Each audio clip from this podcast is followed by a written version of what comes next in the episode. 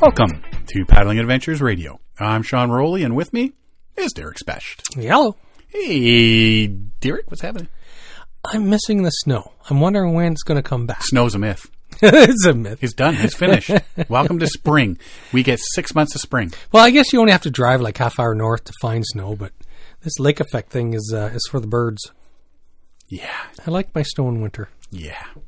And all the driving in the snow with the rest of the Mm. Exactly. seven million people. Exactly. Oh, it's awesome.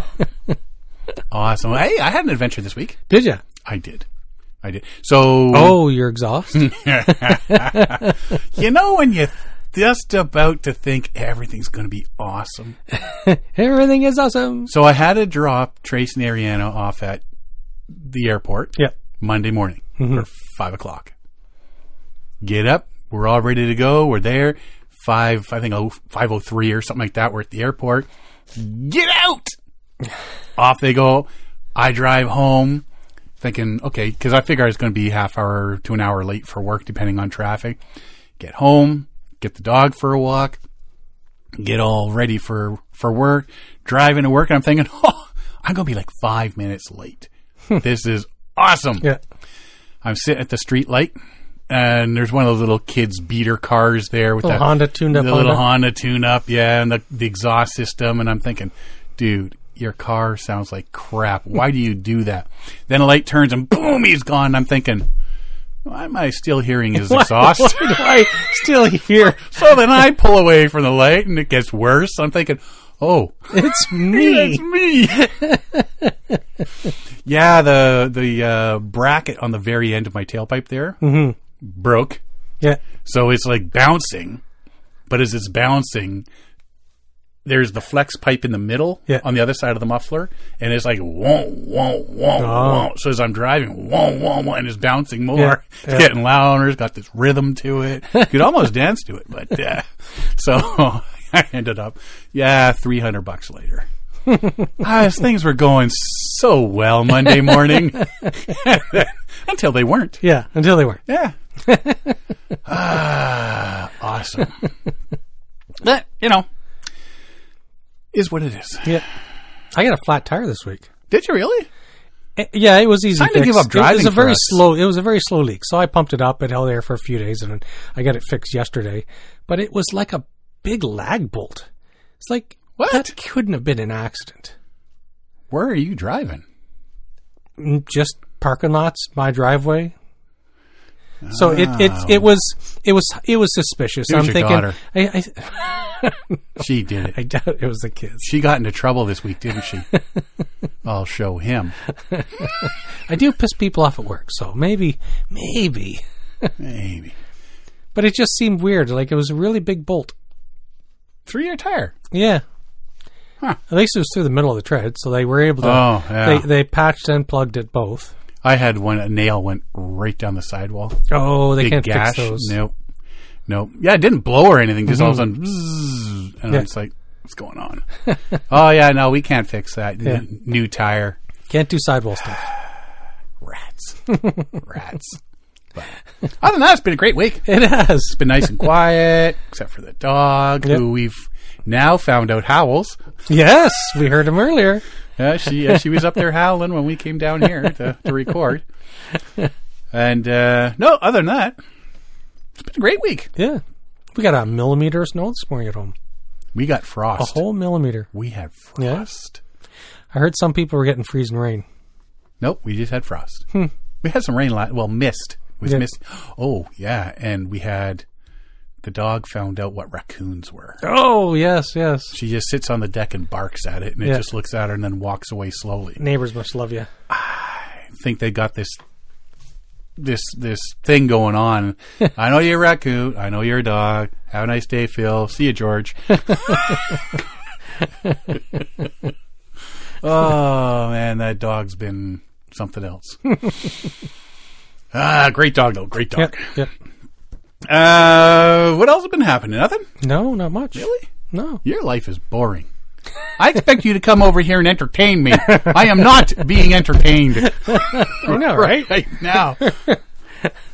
I even supplied the beer this week. Well, I did. I am come- not entertained, and I am not supplied with efficient beer from I you. wasn't going to talk about it, but I did come across that uh, that obituary. Now, normally we wouldn't talk about obituaries, but What obituary? I think I texted it to you. Did you? Yeah. Was it a good obituary? Well, you asked me Oh, if I except- knew the guy. Oh, oh, oh, oh, yeah. Uh, from Algonquin Park or something, right? Yeah. Yeah, I can't remember that. See, he was born in Maine. I just thought, found it interesting. I, I want to read the one line from it, but it was it was like a novel. How did I send it to you? I I don't know. can't even find it. Maybe it was in an email or something. Yeah, maybe. See, these are the things you're supposed to talk to me about well, before because, we come on. because you here. poo pooed it, so I thought we weren't going to talk Well, I about didn't it. poo poo it. I just didn't read it. Anyway, so, a dude dies. yeah. He was from Maine. So it was uh, it was an interesting. So it was a very long- from what I can remember of it because I can't find it right now. But it was uh, it was super duper interesting, and it was like a novel. It gave his entire life history. So b- born and somewhat raised in Maine, his parents felt he would have a better education if they moved to New Brunswick. Uh, So with- back in the day, that's what you could, you could do, right? The border was very open. And uh, eventually ended up in Muskoka area, and then uh, not Newmarket, but uh, someplace out there. And uh, and but one of the things it said is like when he was 16, his parents dropped him off at uh, at wa- at the north end of the park, and uh, so his name is Douglas William Patterson. So I just he he just lived this amazing life, and it was like super duper interesting. I, I really wish I could have known the guy, but one of the things that really grabbed my my interest was uh, was uh, so he ended up living in in, uh, near Port Carling in Muskoka. They would uh, often portage their light rowboat over to Silver Lake, fish for bass. Um, so one of the if I could find it, he uh, there we go. His aunt Marnie would uh, would she he uh, he was dropped off at the north end of Algonquin Park with his best friend Craig McKay. They spent a lifetime together. They're friends for for their whole lives. Uh, they canoed for a week with no adults, no life jackets, no bug spray, no communication with the outside world. His aunt Marnie was there at the week's end at a prearranged spot to pick them up at the south end of Algonquin Park. so I just thought that that's that's typical of the day back then, right? Like now, it's like uh, we bubble wrap our children, right? Oh, yeah, that wouldn't happen nowadays. No, you could- yeah, it wouldn't wouldn't happen at all, especially at that age, right? But uh, it just he he sounds like he lived a, a wonderful life and and had some grand adventures and and uh, has uh, a really strong family, upbringing, American but Canadian. I don't know. I don't know if they uh, what kind of rules they followed way back then in the day, but it was super duper interesting. But yeah, it was uh, no bug stuff, no life No, jackets, nothing. I bet you they didn't even have a spot unit or an in reach. what was wrong with people back then? What would you do for food? I wonder if they were trying to catch all their food. Fishing Oh, would have been would have been huge. much better than a it lot is better nowadays. fishing back in those days. yeah, So yeah, it was. Uh, it's like, oh man, those were the good old days. yeah, those are good old But days. I say that now. yeah, Right now, yeah, yeah, yeah. yeah. these are the good old days. yes, When you're doing all this stuff and you're hating being on this trip because the portage is too long and you're getting eaten alive by bugs, yeah. these are the good old days. exactly. You mark my word, because 90 years from now, when you're looking back, remember that trip where we Remember- wanted to beat the crap out of each other? Remember before they paved the portages? Yeah, those were the good old days. We're living them. We are living the good old days right now. Yeah, and, and look at that. That remember that guy Sean? He uh, he would take people across the Dixon Bonfield portage with his uh, pack goats. he would Yeah. help them portage. Those were the good old days. See, we're living it, dude. We're living the yeah, dream, living and the we don't dream. even know it. oh, good times. We know how to burn CDs. We know what rotary phones are. We know what dial-up connections are. Uh, 300 baud modem. Yes. Netscape. yeah. Until my buddy got the 1200 and then his buddy got the 2400 baud Yeah. modem. Yeah. Did you have the VIC 20 or did you the Commodore 64? I had the Commodore 64. We had the Commodore 64. yeah. Intellivision, Sega Yes. Genesis, Game Yes. Boy, Yeah. the original Nintendo with Duck Hunt. yes, I had that. We had that. Ah, oh, the good old days. All right. Anywho, Oh, have you heard man. about the rain in California? Oh, have I ever? I know, eh? They're getting I- it. They're getting it. And so now there's the good and the bad. Mm-hmm. Mm, So the bad is it's causing a lot of devastation. Floods and So, all that sort but of thing. I guess one good thing is it's not fires because that's normally what happens. So they're getting floods. So they need the water, just not so much all at once. Space it out, Mother Nature. I know, I know. programmed. Mm-hmm. So they do need reservoirs refilled. Like it's they need so much water. It's so dry there, but uh, most of it's going to wash out away too quickly. And hopefully they can fill some reservoirs. But unfortunately, it's just causing devastation. People are losing their homes. And more rains People on are the way. becoming injured and dying and stuff. Floods in the city. Santa Barbara. Did you see what happened to Santa Barbara? I did not. There's a news crew out there, and they're talking about. And behind the lady, you see cars on the street. Yeah. Like you see the top of the car, and you see up to the windows of a big pickup truck. Yeah. Like the water's Yeah. that high. That's incredible. and then dude goes paddling by in a kayak. you tell you tell me, look at me straight in the eye. If that was your street, tell me you wouldn't be out there right. in a canoe, Absolutely would be. right? Right? Because like you I, I, I paddle down my street. I'd be doing that Oh till man. the cows came home. I would too. Yeah. That would be hilarious. yeah, because that happened in in Toronto.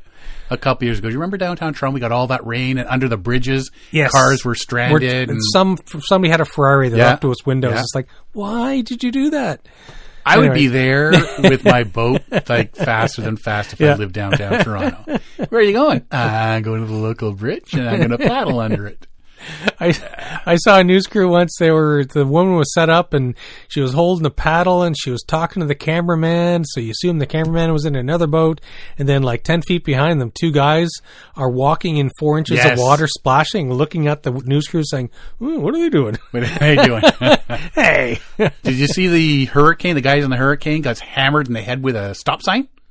long ago, yeah, Yeah. That, from years ago, I saw yeah, Oh, that. Yeah, that was. I always thought it was mocked up, but I think it actually happened. it actually happened. Yeah, dude standing there and all of a sudden, street sign comes flying by and hits. him. So I saw I saw it today. I meant to send it to you. Now I don't know if I did or not, but uh, this woman was shows her and her husband. They're both in kayaks, and they're going to check out their house. And as you can see, their chickens are on the roof, and they paddle in through their across their patio. They paddle across their patio, paddle through the front door, paddle around the kitchen and living room. She's kind of sad, but then she laughs, but then she's sad again, and she laughs, and uh, and but so I thought I've never paddled through my house before. But one thing, and I hadn't really noticed till I went to the comments, and somebody made a comment about, well, I wouldn't do that with the power on. And so I looked at the video again. It's like the ceiling lights were on, lamps were on, half submerged lamps. The kitchen stove was submerged. And I'm thinking, the power. I see lights. There's lights. You could see lights in the and ceiling. see, my first comment would have been, "Idiot, what power?" I know, right? But I didn't notice it until I looked at it again because I was looking at her paddling, trying to paddle and pull her way through doorways with her kayak paddle, and and then I had to go look at it again. It's like, what is he talking about? The power's on. It's like, oh my god, Maybe they went there to turn the lights off. I hope they remembered to turn off the uh, How- unplug the iron. how did they not get electrocuted? Right, the power was on. Like I don't know where their breaker box is, but Maybe it was it must have been sitting high. yeah something with the water. Yeah. This wasn't. Uh, but I saw lights burning, and it's like, ah, it's so weird. wow. Yeah, no, that- that- they're getting a lot of rain. It's Yeah. supposed to be getting more. So Yeah. it's good and bad, like Yeah. you say. They entered through the front door, went through the living room, kitchen, and exited through their patio door in the back of the house in kayaks. In kayaks. Yeah, Well, that's not That's- that's- something that's you a lot see of every water. day. that's a lot of water. Yeah. Yeah, It's I feel a, bad an for 'em. unusual use for yeah, it is, you do feel bad. Mm-hmm. Uh, very unusual use for kayaks, but uh, they got to examine the damage to their home. Well, like I say, this news crew talking to the kayaker. So there's a man coming down here in his canoe. It was a kayak. He was sitting on top kayak, yeah. All right, whatever, whatever. You know. Uh, Georgia, you want to win some prizes? I would love to win prizes. An ongoing competition will award prizes to local kayakers, paddleboarders, rafters, and canoers as they enjoy rivers, including the Etowah and Chattahoochee rivers in Forsyth County in Georgia. Georgia River Network recently announced more than $8,000 in prizes for paddlers as part of an annual paddle-a-thon competition, which will include more than a dozen categories including most miles paddled, most trash picked up, and most kayak fishing trips. Hmm, count me in on that one. I know, and so it sounds like this has been going for a few years now.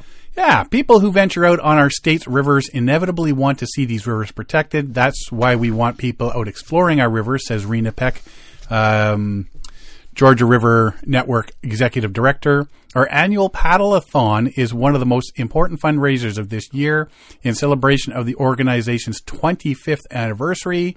We are expanding the Paddle-a-thon competition to include non-fundraising categories and get more people involved in our river movement. Competition began New Year's Day, will continue through September 6th. Each participant will pay a $35 registration fee. Uh, competition also allows teams of up to 10 members. That's a lot of garbage you can collect. Uh, That's a lot of miles paddled, a lot of fishies caught. Among the prizes are a $500 gift certificate for most trash removed, $250 gift certificate for most miles paddled with a pet, $500 gift certificate from Cedar Creek Outdoor Center for most miles paddled. Does the pet have to be in the boat? you mean like if they had a f- pet fish? That's my pet fish down there. You're outside of fish disease. no, that's matter. my pet. He's my pet fish. uh, we know there's paddlers out there that logged nearly 1,000 miles on Georgia's rivers in 2022. Paddleathon gives everyone a chance to use the miles they paddle to protect the rivers they love. Winners will be announced at the Georgia River Network's 25th anniversary celebration this fall. That's a pretty cool thing, though That's pretty neat. you know, like I say, if you if you're out there now, there's a gentleman, and I never did see the full ad. There's a gentleman down in Hamilton Way here, Hamilton, Ontario. Every Saturday, he goes out for the last ten years. He goes out in his kayak and collects garbage on one of the rivers down there. Oh yeah. Ten years every Saturday collecting garbage. So that's great and all, but how sad is it that in ten years he hasn't run out of garbage, Right? right? I, I gotta think he's doing more than one river though. Yeah, yeah, Yeah, like I said, I didn't read the full article. Just got- quickly breezed through the gist of it there. yeah.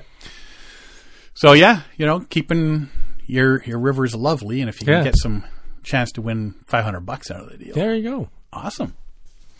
There's another one called the Paddle for the Border.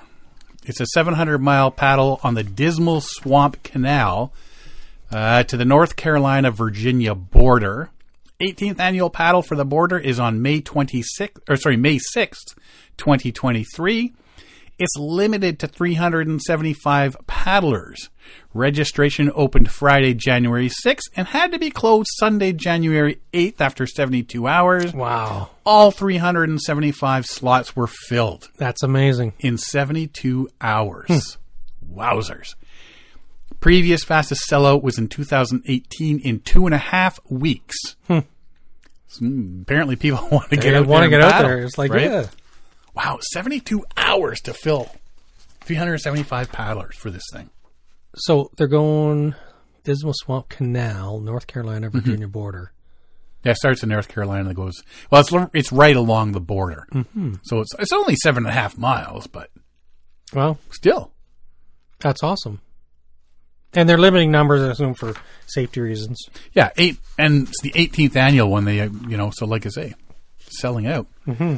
So if you want to participate next year, you better is be yours. ready. Yeah, I know, and it's in May. Yeah. So, May 6th. and it's already yeah. That's Georgia, or uh, not Georgia, uh, North Carolina. Cool. Very, very Hmm. cool. Uh, the Great Walks of New Zealand is a collection of the country's best and most popular hikes. New Zealand's great walks include world famous hikes like the Tongariro crossing of volcanic landscapes and the Milford Track, acclaimed as the finest walk in the world. New Zealand is famous for being uh, a mecca for outdoor enthusiasts and has exotic and breathtaking wildernesses to explore. Do you think New Zealand's got as many things trying to kill you as Australia does? I mean, they're right there. yeah, pretty much. I imagine. Tasmania. Yeah, you Tasmanian Well, they've devils got the and- devils that spin Yeah, around yeah, really yeah. fast and make these growly noises. right? Yeah, yeah, yeah. Uh, of New Zealand's collection of 10 great walks, the odd one out is the Wanganui Journey, which is not a hike at all, but a multi day paddle. This travels down the uh, Wanganui River in nor- on the North Island. The river stretches for 290 kilometers and is the third longest river in the country. Cool. One particular fact about the river is that it is officially recognized as a person in the laws uh, in the law of New Zealand. The Wanganui River has special significance to the native Maori of New Zealand. And it is a river journey that is accomplished by canoe or kayak and covers some 145 kilometers. Much of the route runs through Wanganui National Park. So they've uh, recognized. uh, I imagine this is for protection of the river, but they have recognized the river as a person. Mm-hmm. Yep. and it's ingrained in law. And we've talked about that in the past. Yes, like we over have. the past couple Yeah. years, there's more and more being like the heritage river, some of the heritage Yeah, rivers and stuff. They're like trying to that. identify their their the river now identifies as a human, Mm-hmm. and it's way to better protect the rivers from from whatever damage that us humans can do to them yeah, through mining or or whatever. so much nowadays. To, uh, along the way, paddlers discover pristine forests and some of the best landscape the North Island has to offer. There's steep-sided canyons, native forests, abundant native bird life along the route. Take it slow, take it all in. 145 kilometers or 90 miles. One of the more unusual attractions along the route is the Bridge to Nowhere. It was built in 1936 to access the Mangapirua Valley Soldiers Settlement, but was abandoned just six years later. So does it not cross anything? It's like No, it's just a. So well, I guess it's it a just bridge- goes to nowhere anymore. yeah. So the the, the settlement is now abandoned, I assume. So the bridge goes across, and it's just Yeah, it, it, you'd swear it's like a big car bridge or something. Yeah. but it just goes Nowhere. nowhere. Uh, it's the uh, journey is managed by the New Zealand Department of Conservation or DOC. They advise people not to attempt the journey unless they are confident swimmers, have experience canoeing, are fit enough to paddle for six or seven hours a day downstream, are age ten or over, and have two or more people in a group. so two 10 year olds could go. if they can swim and paddle and experienced canoeists. If one is ex- inexperienced or traveling alone, it is an option to book a guided tour of the journey instead. There are plenty of places to rent canoes and kayaks. Some outfitters offer guided tours and all the equipment needed. Along the river are a series of huts and campsites. These are often in the wilderness where people can lis- listen to the calls of native birds and possibly even the iconic kiwi. Isn't that a bird? It is. It's a little tiny bird with a long beak. Native birds and I believe it's Mm, kiwi. I believe it's flightless. Is it really? I believe so. I'd have to check. Might be Oh. Uh, popping up my butt. The he's knocking out his butt again. These need to be reserved in advance of the peak season, late October to late April. Are accessible only by boat. Distances between campsites along the route for a typical five-day journey. Uh, day one, you're paddling 36 kilometers. Day two, now this is all down downstream, right? So with the current. Day two, you're paddling 32 kilometers. Day three, 37. Day four, 30. Day five, 20. There are just some of the huts and campsites along the way. There are around 11 dotted along the route with distances of 22 to 4 kilometers between them. Most campsites have 10, 10 to 17 between them. So you can actually make this longer if you wanted, I would think. It'd be a nice trip. We should Right? do this. Yeah, let's go to New This Zealand. year. Try not to get killed. uh, like other great walks, the backcountry huts are typically well equipped and conveniently located. Most people take full journey that takes around five days to complete, but it is also possible to start partway through and take three day journey instead. The Wanganui journey is free, and there are no charges other than for guides and overnight accommodations. So you don't need to pay to use the river to paddle it. Just Hmm. if you're staying in one of the accommodations and Well, have a guide. How cool is that? that is very cool. That's one of the great walks of New Zealand. That's amazing. Walking in a canoe So or a kayak. that's a kiwi bird. This picture. Oh. So, like I said, it's it's about the size of a domestic chicken. So it's, A chicken with a really long, thin beak. It yeah, looks like it looks a like an mosquito. anteater. It looks like an anteater bird. yeah. And it is flightless. I was right. Wow, you weren't talking out your butt. Mm-hmm. But I know some things. yeah, no, some things. I just have a bad memory, so I I forget most things. I used to know a lot of things. I got a great memory. It's just really short. Mm-hmm.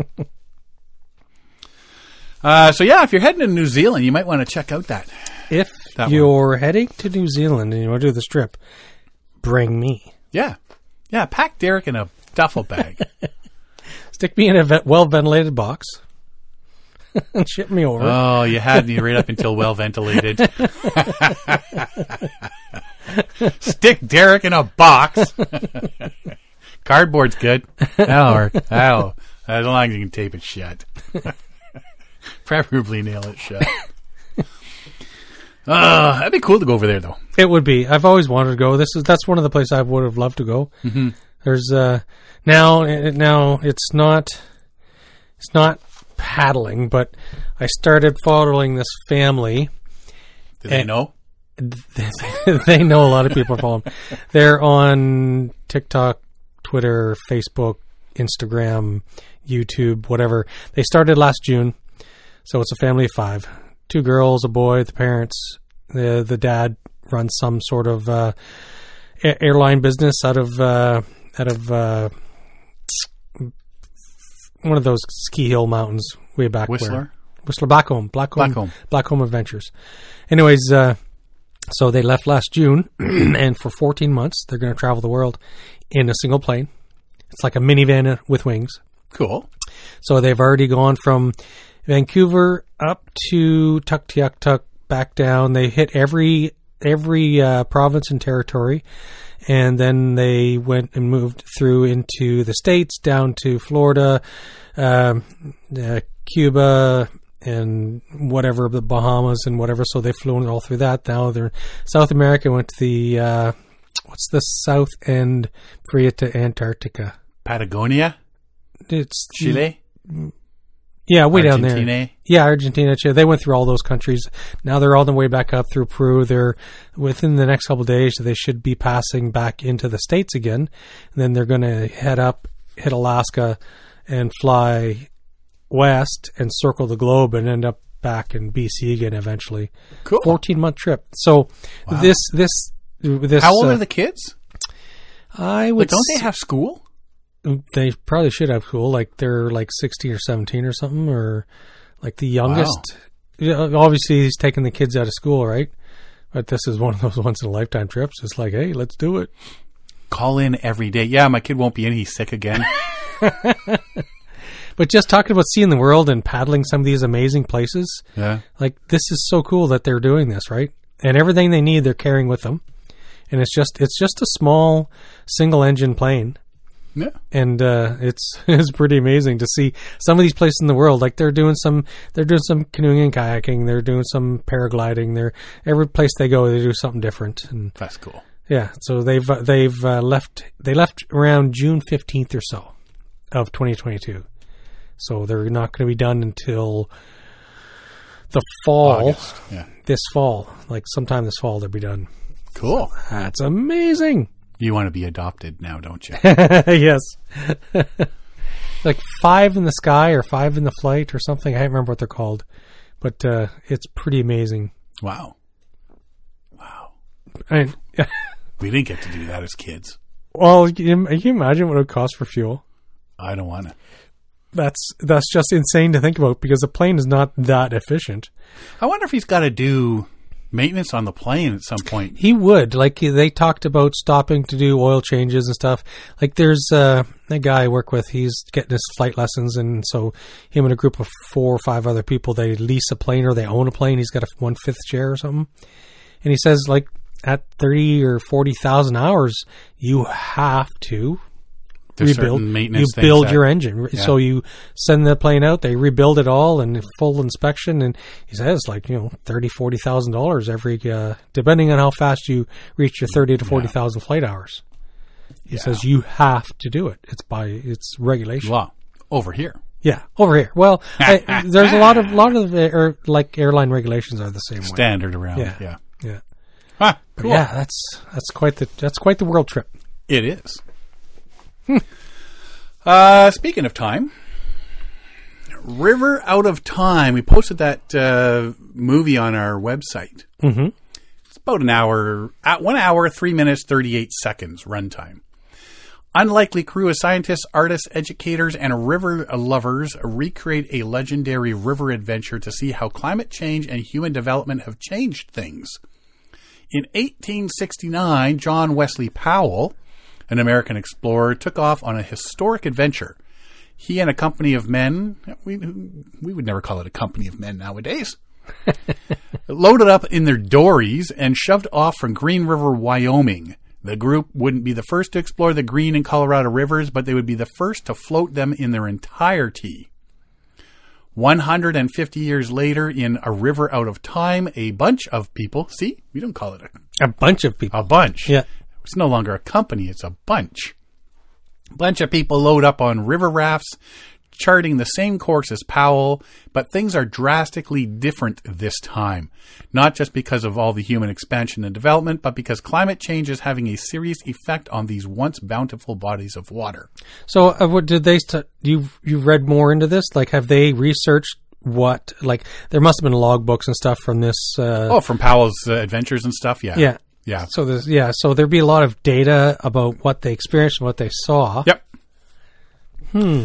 Uh, which is what this group of scientists, educators, artists, and river lovers are there to document is the changes. Uh, dropping into this trip, I mean, is completely different from what Powell experienced, says Ben Kraushar. He noted as an example, right now we're on a reservoir which wasn't here when Powell rode this There you go. right? Dams, reservoirs, farmland, irrigation, climate change have all stymied or siphoned off much of the water that used to run from Wyoming down the Green and Colorado rivers all the way to the Pacific Ocean. Human demand is stretching the river's ability to supply the water we need, especially in the face of climate change. A River Out of Time follows this group along their journey to recreate Powell's trip, and it illustrates just how much pressure our rivers are under and what needs to shift if we want to, those waterways to survive. So we posted that on our website yesterday, Mm-hmm. and uh, yeah, take a peek at it. And I mean, great scenery and all, but yeah, you can see though if the water levels are that much lower now. I would like to see them when it's- they were that much it's higher. Different everywhere, right? Like Yeah. it's like obviously the Earth goes through a, a normal climatolo- climatolo- climatological cycle. Say that ten times real fast. But we do. Like there, it does. Like we went through an ice age, and now we're going through a, a different age, right? So, it's it's interesting to think about the uh, the changes that that we've experienced, right? It's uh, it's pretty incredible. Like we we are know more and more about Earth every day that goes by. We learn more and more, and it's incredible that we don't know we know so little about our oceans. especially the bottom. We have no idea. Did you know the Titanic? The pools still have water in them. Jesus. Never thought about that, did you? huh? Huh? Huh? True story. True story. Do they have all the swimming pools on the Titanic are still filled with water? I don't know that it's a good joke, but I don't know that they had pools. All the water glasses Yes. on the Titanic Yeah. still filled with water. Wow. the bathtubs. The bathtubs. Bathtubs are all still bathtubs filled. have- are still Yeah. filled. Anyway, go, go. you can uh, follow the link on our our uh, face, Facebook page there. Or just Google "River Out of Time" on YouTube and and give it a, a watch. Uh, here's something that's a tad interesting. Now I I saw this and I'm thinking, ooh, the five biggest fish caught in a kayak. Yeah. So what's the big the top five? Like this thing's gonna be mad. No, no, five biggest fish species. Oh. So the the biggest take the take the five Oh. biggest fish in Yeah, the yeah, yeah. ocean, and they've all been caught on a kayak. Okay. these are the top five. Does it- Maybe that explains why the bizarre. I told you about the uh, the video I saw of the Yeah. guy catching a grouper, Yeah, uh, and it was the grouper was bigger than him and his kayak together. He obviously had to cut the line, but it was a massive groupers. Have you ever seen a video of a grouper? Hmm. Yep. those are big. yeah. That's I've seen ones with scuba divers scary. beside them. Well, they're small ones, but then there's yeah. giant. Or they, what are they? They do uh, get massive. not gi- not a giant. Is it a giant grouper? No, there's another word that starts with G. Gigantic, gigantor, Gig- gigantor. there's a big grouper. Just call it that. Shut up. Anyway. Uh, when we go out fishing, you know, in our canoe or kayak, we're hoping to launch into a monster fish. Right? I mean, that's just you know, big uh, big uh, pike or walleye Yeah. or something like that.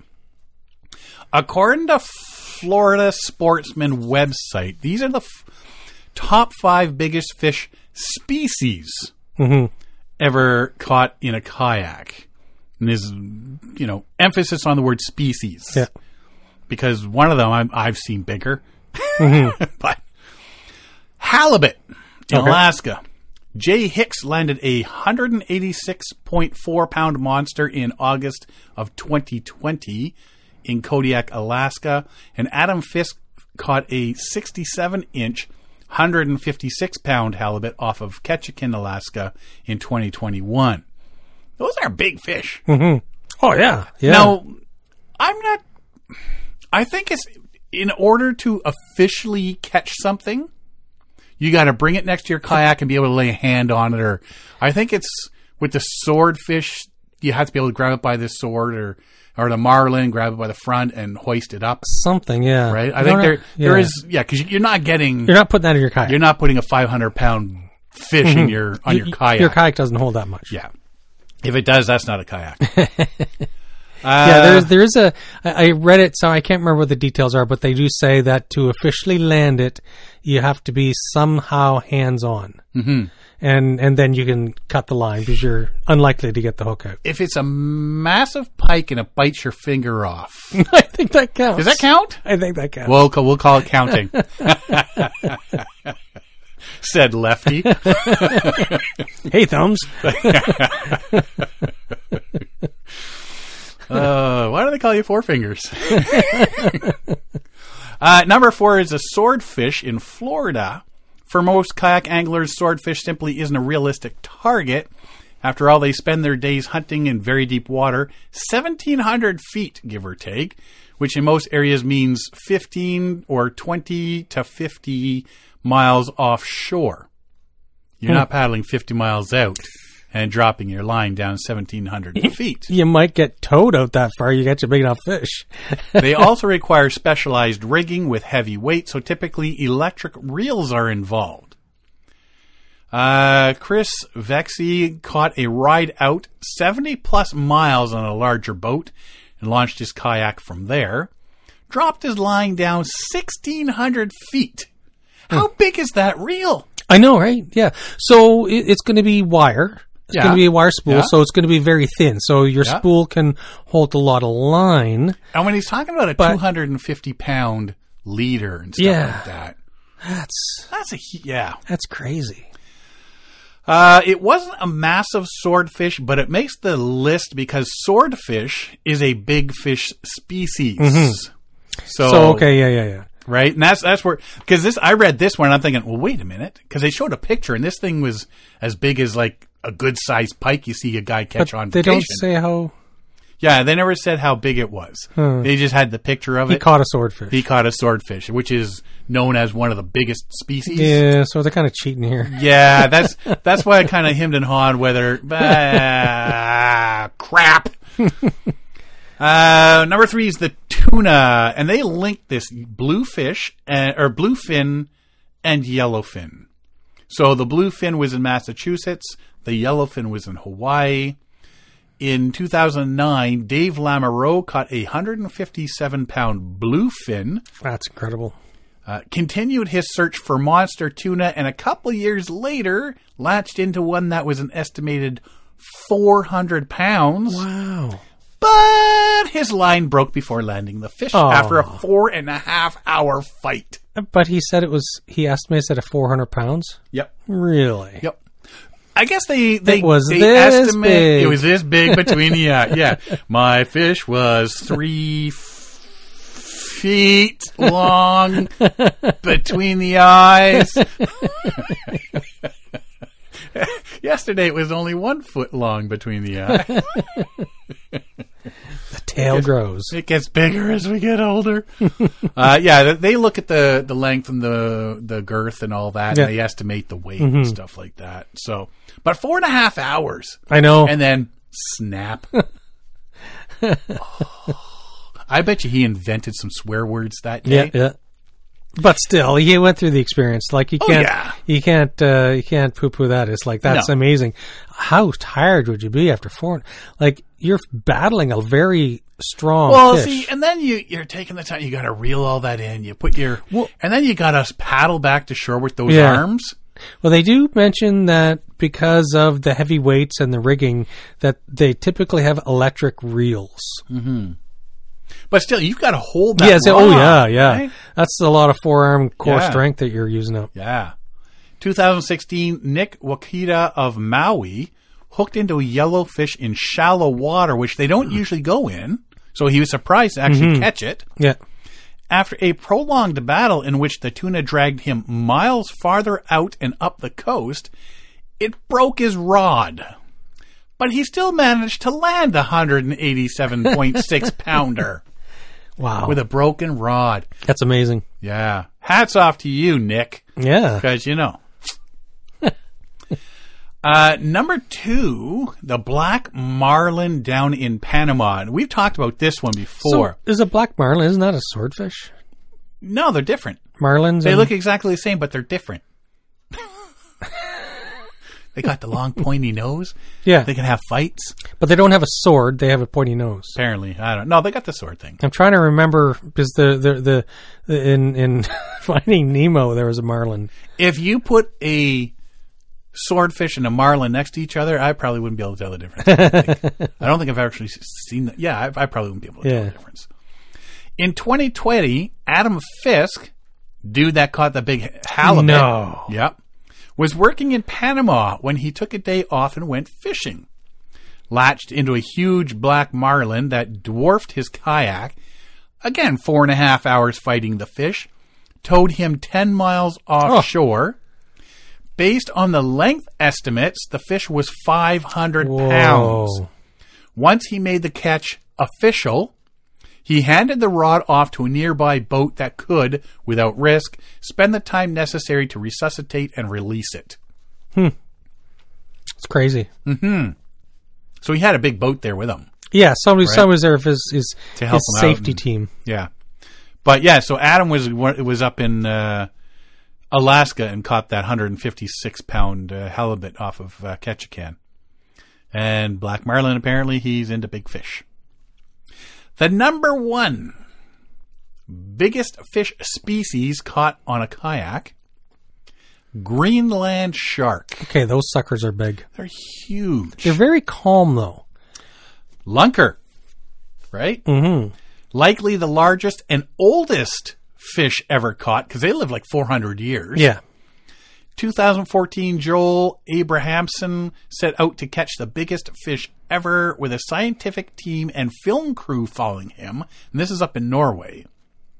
He dropped his line 600, 1,600 feet down. Again, Wow. 1,600. So if you're going for something big, Gotta get deep. 1,600 Yeah, you seems gotta to get be deep. the sweet spot.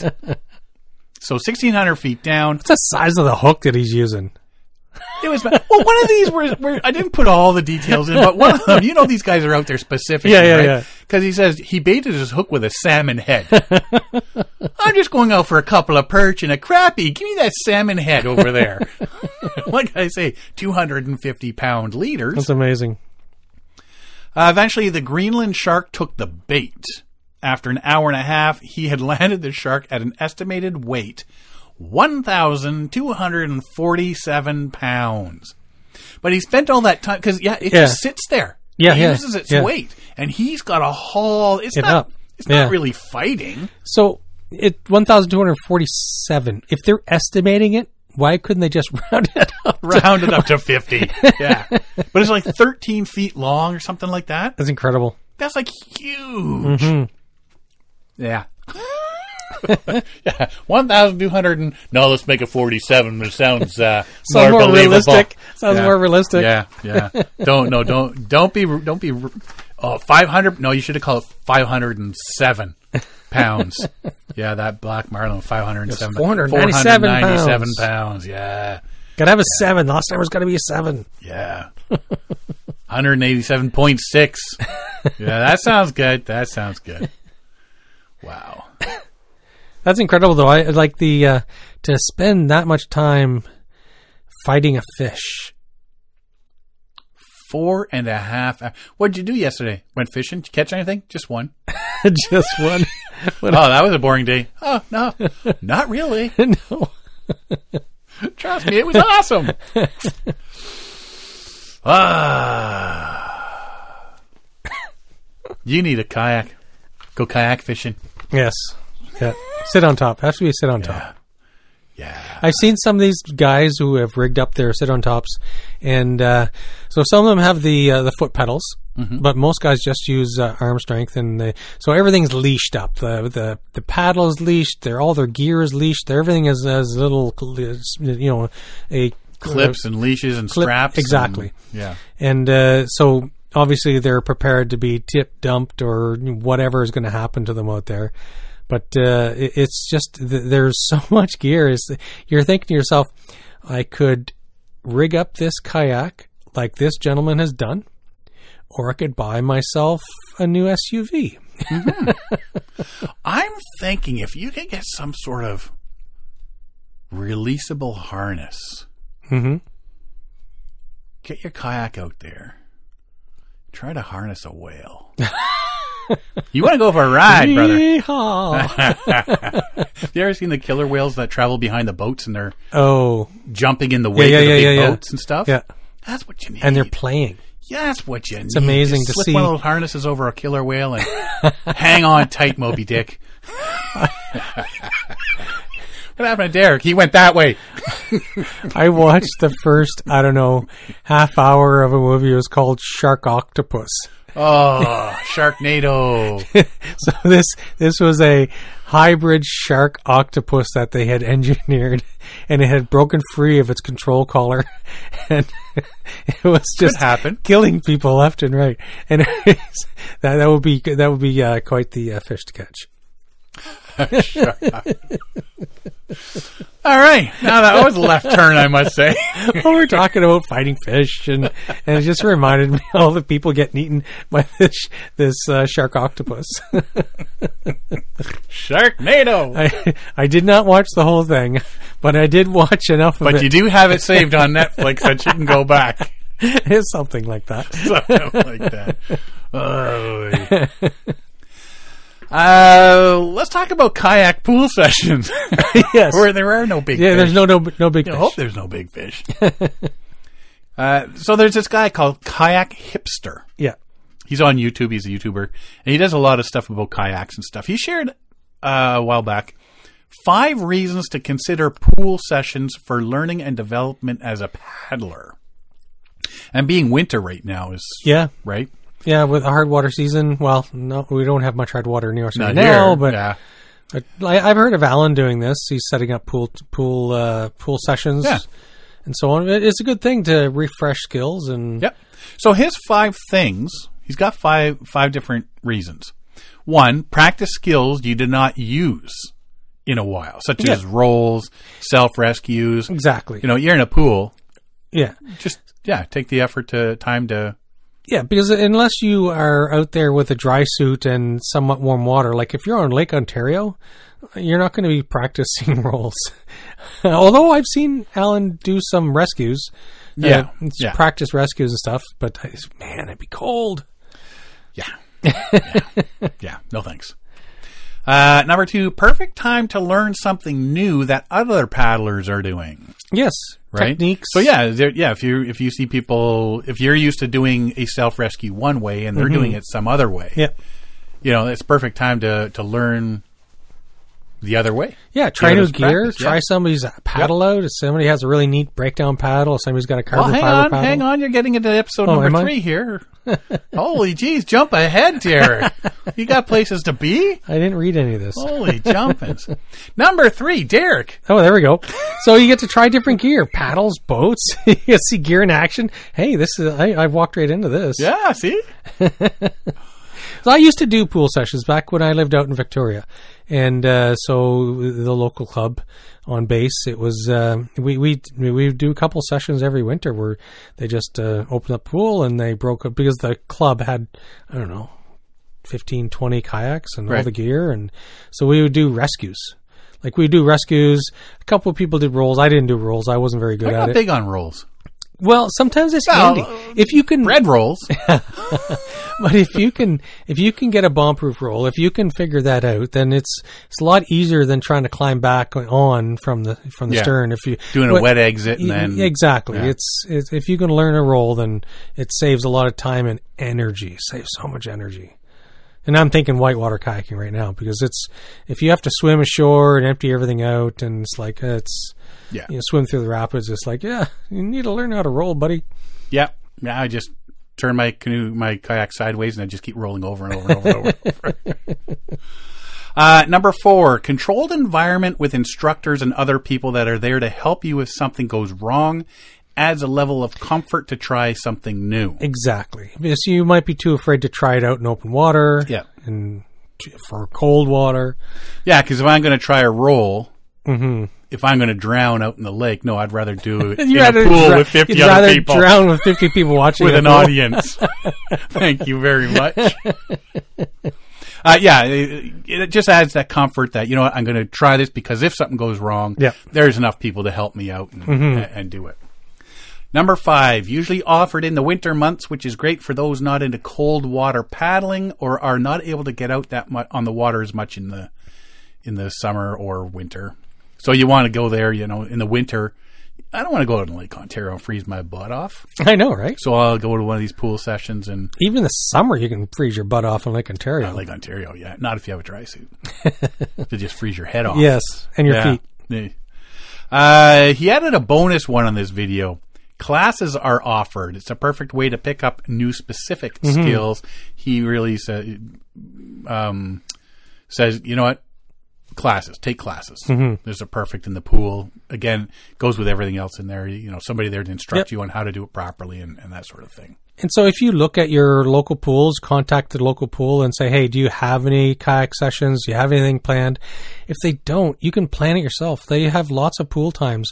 So, you know, maybe on a, uh, maybe on a Saturday at like uh, four in the afternoon, the pool's not being used. Hey, I want to book two hours or whatever, right? Yeah. So you just get a bunch of buddies together or book the time. And it's it's easy enough to do. They're they're more than willing to rent the pool out to, to a group of people. You just they have entry exit doors from to the parking lot, so you can slide it in, right? Yeah. And uh, so you know you get your gear in there, you get uh, you know half a dozen people or more, and and you can practice some skills. And then it's a fun way to burn off a Saturday afternoon in the middle of winter when when it's too terrible outside to do anything else. In Ottawa, I don't know if they have one around here. Ottawa, they have the wave pool. Really? Yeah, we went there once. And they got this contraption that makes big waves. Hmm. Yep. Yep. wonder if they'd hold them in there and just don't tell anybody it's a wave pool. Here it comes. hey, by the way, hang on. you might want to point your kayak that way. That'd be But neat. why? Never mind. Don't look now, but Yeah. maybe. Yeah, that'd be neat to do that in a wave pool. Yeah. Especially it's got wave after Yeah. wave. To get used to that Yeah, big lake rhythm. exactly. Yeah. Practice some skills because you, you see, I see people uh, practicing. Uh, we were, we saw two guys practicing in the waves at Rotary Park. Rotary Park. Yeah, Yep. yeah, Yeah, you go down there some days when the waves are coming in big Yeah. along out of Rotary Yeah. Park and Ajax and stuff like that. Yeah, there's there's guys there. What did they lose? They were looking for something. Oh, he lost his hat. House is hot. Yeah. But yeah, so if you could, uh, like, you know, if you want the comfort of a warm pool to practice some uh, self rescues or some some team rescues or, or you know practice roles or just try different stuff, just look into the local pool. They may have something, and if they don't, you can plan it yourself. Mm-hmm.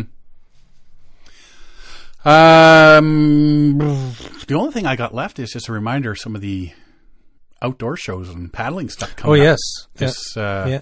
this spring. Toronto Outdoor Adventure Show, February 24th to 26th. That's only like a month and a half away. it's getting close. Toronto International Center, uh, Mississauga Hall 5. Quiet Adventure Symposium, Saturday, March 4th. It's a whole day thing in East Lansing, Michigan, Mm, and with the rabbit show next door. uh, with the Rabbit Show next door. And uh, that's going to be fun. We're actually driving down to that one. Canoecopia, March 10th to 12th, the Alliant Energy Center in Madison, Wisconsin. Already got my hotel yeah, booked. you and Trace are going that Yeah, one. we're going to that one. And the Ontario Backcountry Canoe Symposium. I think last week I said tickets were uh, twelve bucks. Yeah, they are. Because it- yeah, they It's a say different- from twelve bucks. yeah, but that's for youth. yeah, So kids are twelve bucks. Adults are like yeah. nineteen fifty. and it's a different venue than what most people are used to. If you went to the uh, winter camping Winter camping symposium, one. they are using a local church now instead of the uh, The First United Church on sixteen William Street West in Yeah. Mm-hmm. Waterloo, and they got five speakers so far. yeah. So if you go to the Ontario Backcountry Canoe Symposium Facebook page or website, Yeah. uh, I don't know that the website's updated yet, but the the Facebook page they Mm-hmm. put, they put that out there. And the Ottawa Outdoor and Adventure Travel Show, April fifteenth to sixteenth at the Nepean Sportsplex um, in Nepean, Ontario. Free admission and free parking. I like that. I know, isn't that something? Yeah, yeah it's just a f- four or five hour drive from here. So. There is that. It's gas money. That's all you're paying is gas money for that five hour drive Yeah. there, five hour drive back. awesome. I think that's it. Is that it? That's all I have. Wow. All tapped out. Is that it already? Eh? Mm-hmm. Wow. Has it been five hours already? awesome. Awesome. Uh, yeah. Feel like I'm forgetting something, but I don't think so. Well, we're saving that topic for next week. That one topic. So maybe that's what you're thinking. Ah, no, no, no, no. I got something else. Uh, yeah, we're going to talk about uh, canoe kayak sales next week because I'm thinking of buying one, Buying what? a sale. Oh yes, yes, yes, yes, yes. Yeah. yeah. Because you know what? I figure if I get a sale, if because we're not allowed to go to Divorce Lake anymore. But if you have a Even told. sale and the wind's right, but so I'm right. Like if I go to Divorce Lake again, and the winds are that bad, she will be angry. yeah. She will be angry. But if you have a sale to try But out, if I have a sale and the winds are going the other way, Yeah.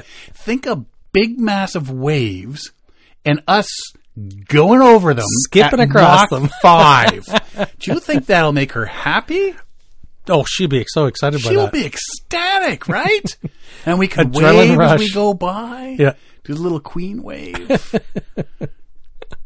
and if we get enough speed and I aim it right, we might actually end up about 20, 30 feet up the portage at the other end of Exactly. the lake. Exactly. So we're going to be discussing that next Yeah. week.